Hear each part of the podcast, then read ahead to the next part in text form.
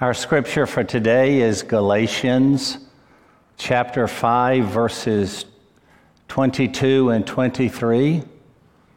This very familiar description of the Holy Spirit at work in our life as He has as His sovereign and gracious purpose to create us into the fruit of the Holy Spirit. The passage goes like this But the fruit of the Spirit is love, joy, peace, patience, kindness, goodness, gentleness, faithfulness, and self control. Against such things there is no law.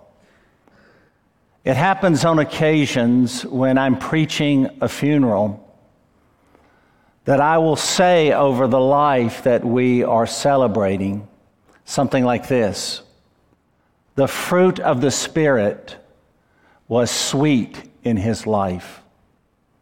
The fruit of the Spirit was sweet in her life. Then go on to explain why that is so. We need to ask ourselves the question Is the fruit of the Spirit sweet in my life? Is it sweet in your life? The reason I raise the question is because beginning today, I would like for us to think through and pray through the, the fruit of God, the Holy Spirit, both in terms of our church and our lives as individuals as we start this new series of sermons. Every single one of us, as a believing people, need to significantly, significantly engage in the cultivation of the Spirit's fruit. I know that I do. After taking some time to look over some of the episodes in my recent life, it is easy for me to see how I need to have the fruit of the Spirit more active and alive in my own life.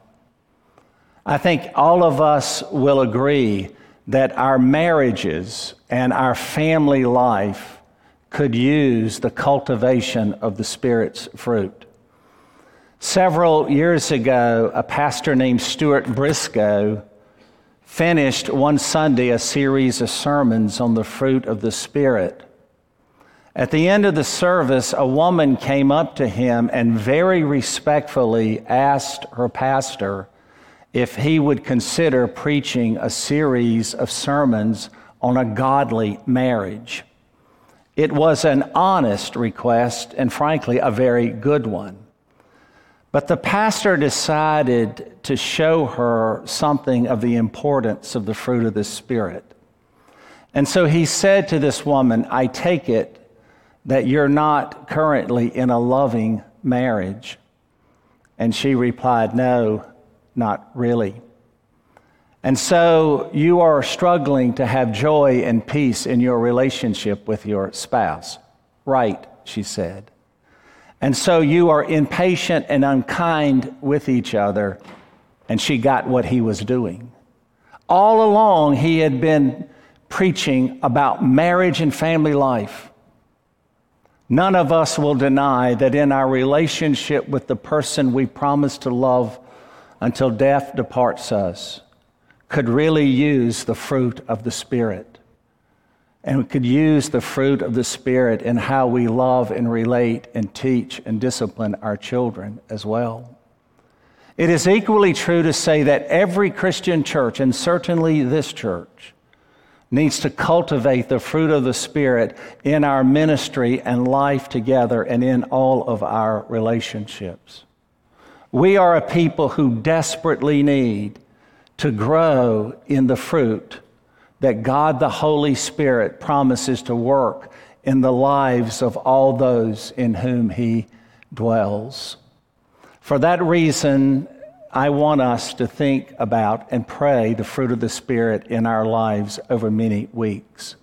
The place to begin a series on the fruit of the Spirit is simply to say this the fruit of the Spirit is singular.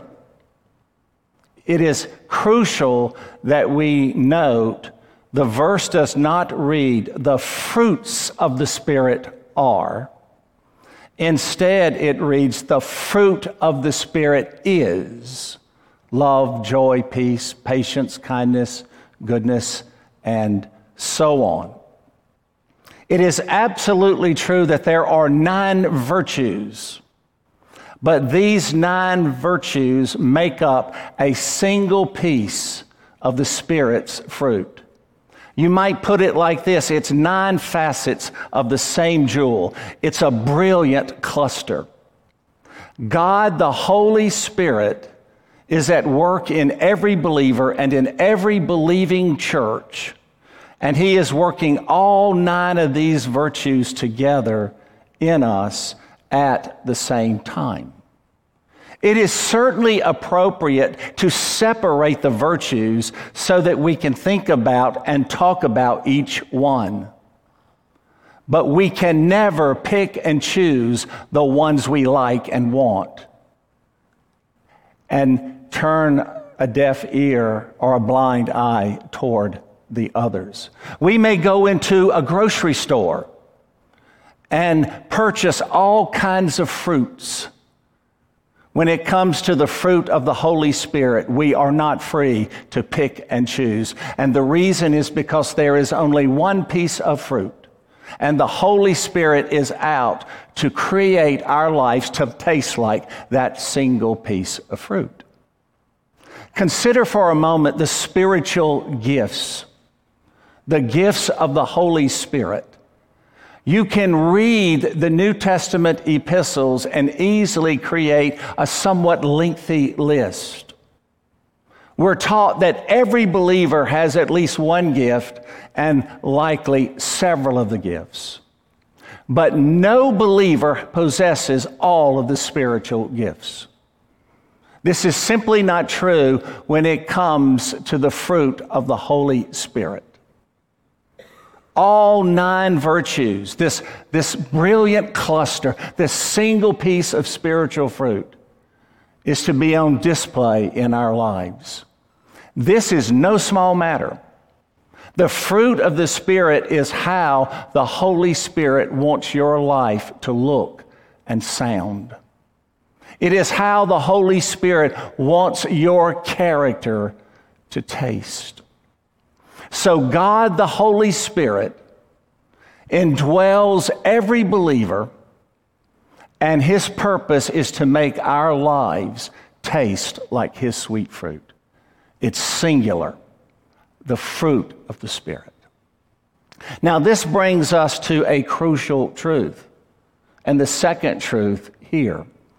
The fruit of the Spirit is Christ likeness.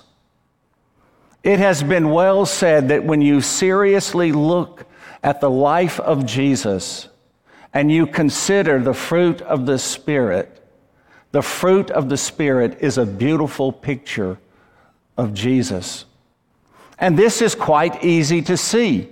Consider for a moment the love of Christ.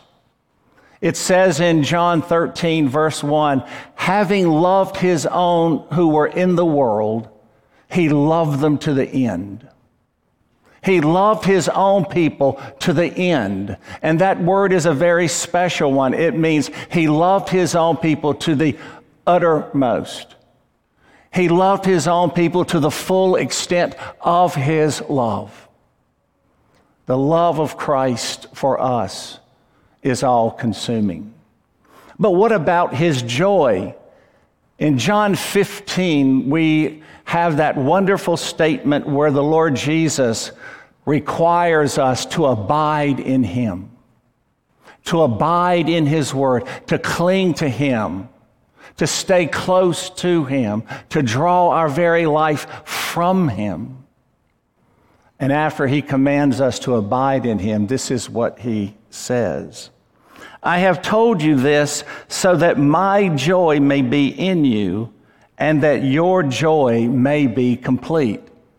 Jesus is a joyous sovereign. He is a joyous Savior.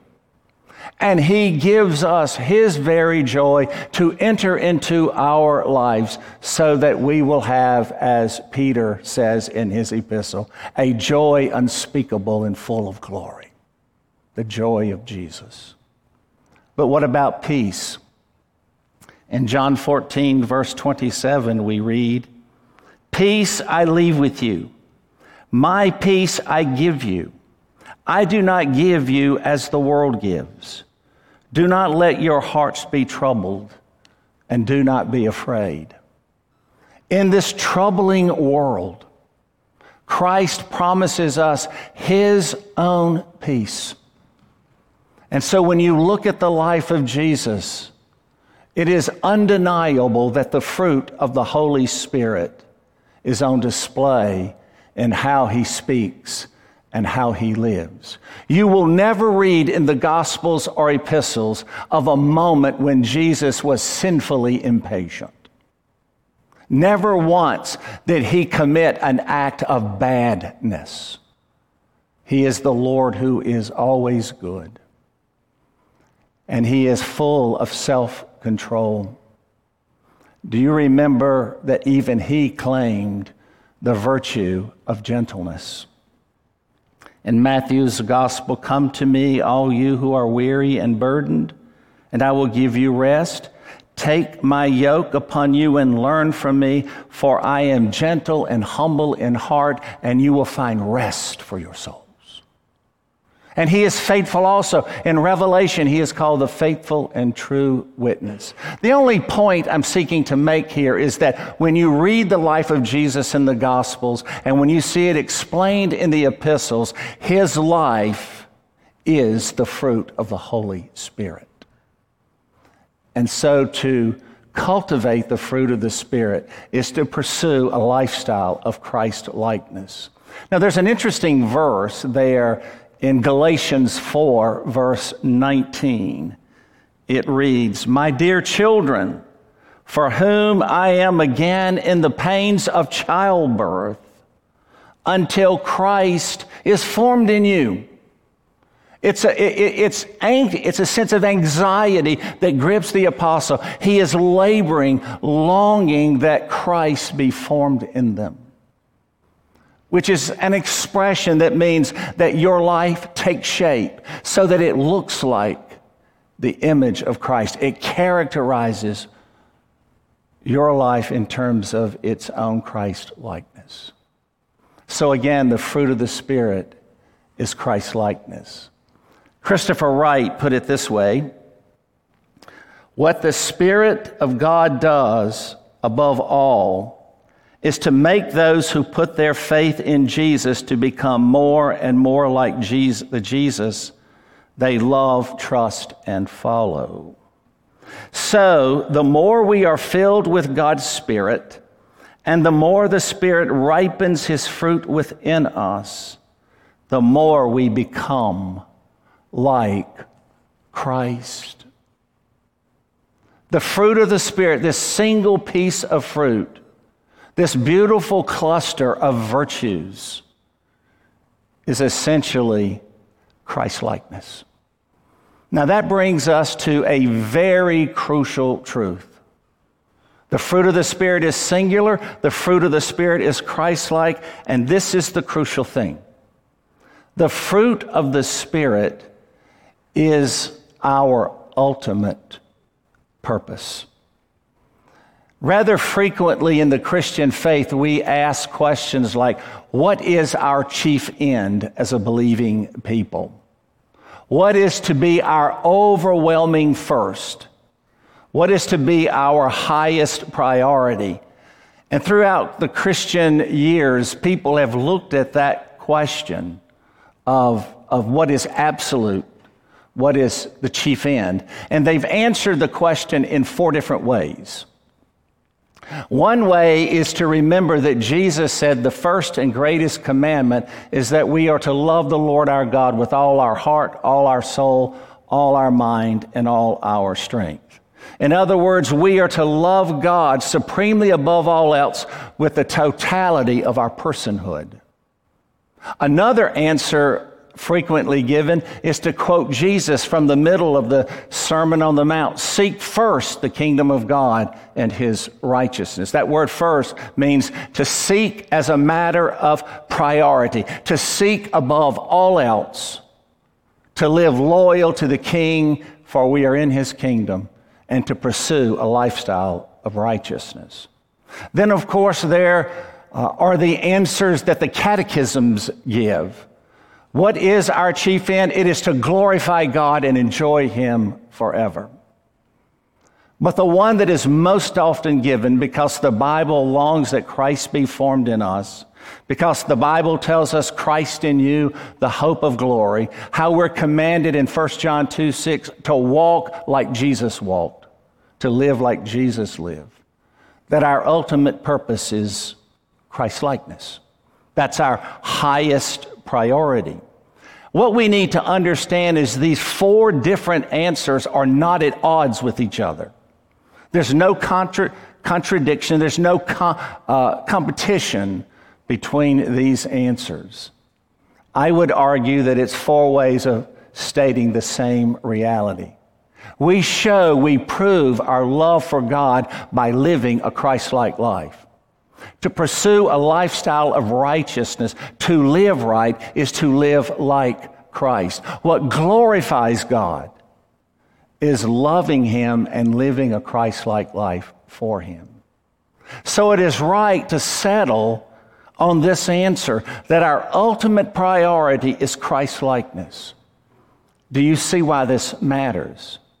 When we study the fruit of the Spirit in its its ninefold beauty, this single beautiful cluster, the fruit of the Spirit, we are taking care of the main thing that we are called to pursue as a believing people. I think that this is such a crucial truth that I want us to hear from two trusted witnesses who are now in heaven. A.W. Tozer writes, God's highest purpose in the redemption of humanity was based in his hope that we would allow him to reproduce the likeness of Jesus in our once sinful nature. And Warren Wiersbe writes God wants us to become like Jesus because there is no higher purpose or goal for us to realize. It, that is Christ's likeness, is something that should claim our devotion day after day for the rest of our lives. So it's a singular piece of fruit. And the Holy Spirit is working all nine of those virtues together at the same time. And it's Christ likeness. You see these realities on display in the life of your Lord. And so we really are taking care of what matters supremely. And with that in mind, there are two actions that are necessary, that are required of us. And here is the first we must depend on the Holy Spirit. It is, after all, the Spirit's fruit and we are to depend on him. In the 19th century, a small group of ministers living in Chicago got together to plan uh, an evangelistic campaign for their city. One of their jobs was to decide who they would invite to be the speaker. Obviously, the very first name that was mentioned was D.L. Moody a famous worldwide evangelist at that time, who also pastored in the city of Chicago. One minister who did not want Moody to speak said, Why Moody? Does Moody have a monopoly on the Holy Spirit? You can imagine there was some uncomfortable silence. Finally, one minister decided to break the silence in an attempt at humor. He said, Moody, Moody, Moody, does Moody have a monopoly on the Holy Spirit? Another short pause, and one minister quietly said, No. But it does seem that the Holy Spirit has a monopoly on D.L. Moody. That is exactly what needs to happen in our church and in your life and mine. The Holy Spirit, we must depend on the Holy Spirit to fill us, to control us. We should lead, uh, yield to His guidance. Did you know there's a single verse in Luke 11, verse 13, where Jesus promises this Ask the Father, and He will give you the Holy Spirit. Ask Him to give you the Holy Spirit to empower you, to use you, to guide you, to create the fruit of the Spirit in your life. And here's the second action we must pray for the Spirit's fruit regularly, humbly, aggressively. Ask God to work the fruit of the Spirit in our lives. There's a prayer that I've been praying for my own life each day for just a few years. It was written by John Stott, who prayed this prayer every morning as he was getting out of bed for 50 years. It goes like this Good morning, Heavenly Father. Good morning, Lord Jesus. Good morning, Holy Spirit. Glory be to the Father, and to the Son, and to the Holy Spirit.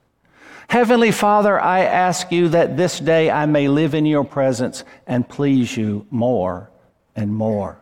Lord Jesus, I ask that this day I may take up my cross and follow you. Holy Spirit, I ask that this day you will fill me with yourself and cause your sweet fruit to ripen in my life love, joy, peace, patience, kindness, goodness, gentleness, faithfulness, and self control. Oh, glorious God, in three persons, have mercy on me today. And he closed with, Amen.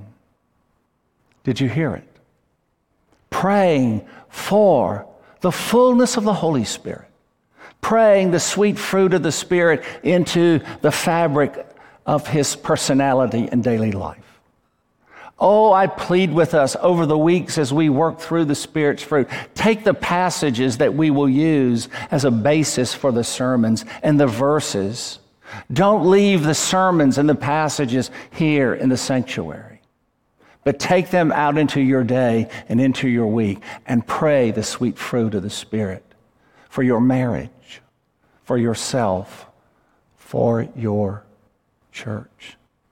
Oh, how desperate is our need for God the Holy Spirit to produce in us that which makes our lives taste like the sweet fruit of the Spirit. Let us pray together. Heavenly Father, these words in this verse are so encouraging that we can live a life of love and joy and peace and so on. That the sweet fruit of the Spirit can enrich us spiritually and enable us to be the kind of husbands and wives and children and, and church friends and Christians that we ought to be. There will always be those episodes when the fruit seems shriveled and the taste not good. Make those kinds of experiences less and less. And may we so abide with Christ and so depend on the fruit of the Spirit that we taste more and more like what brings you glory. Make us more like Jesus, we pray.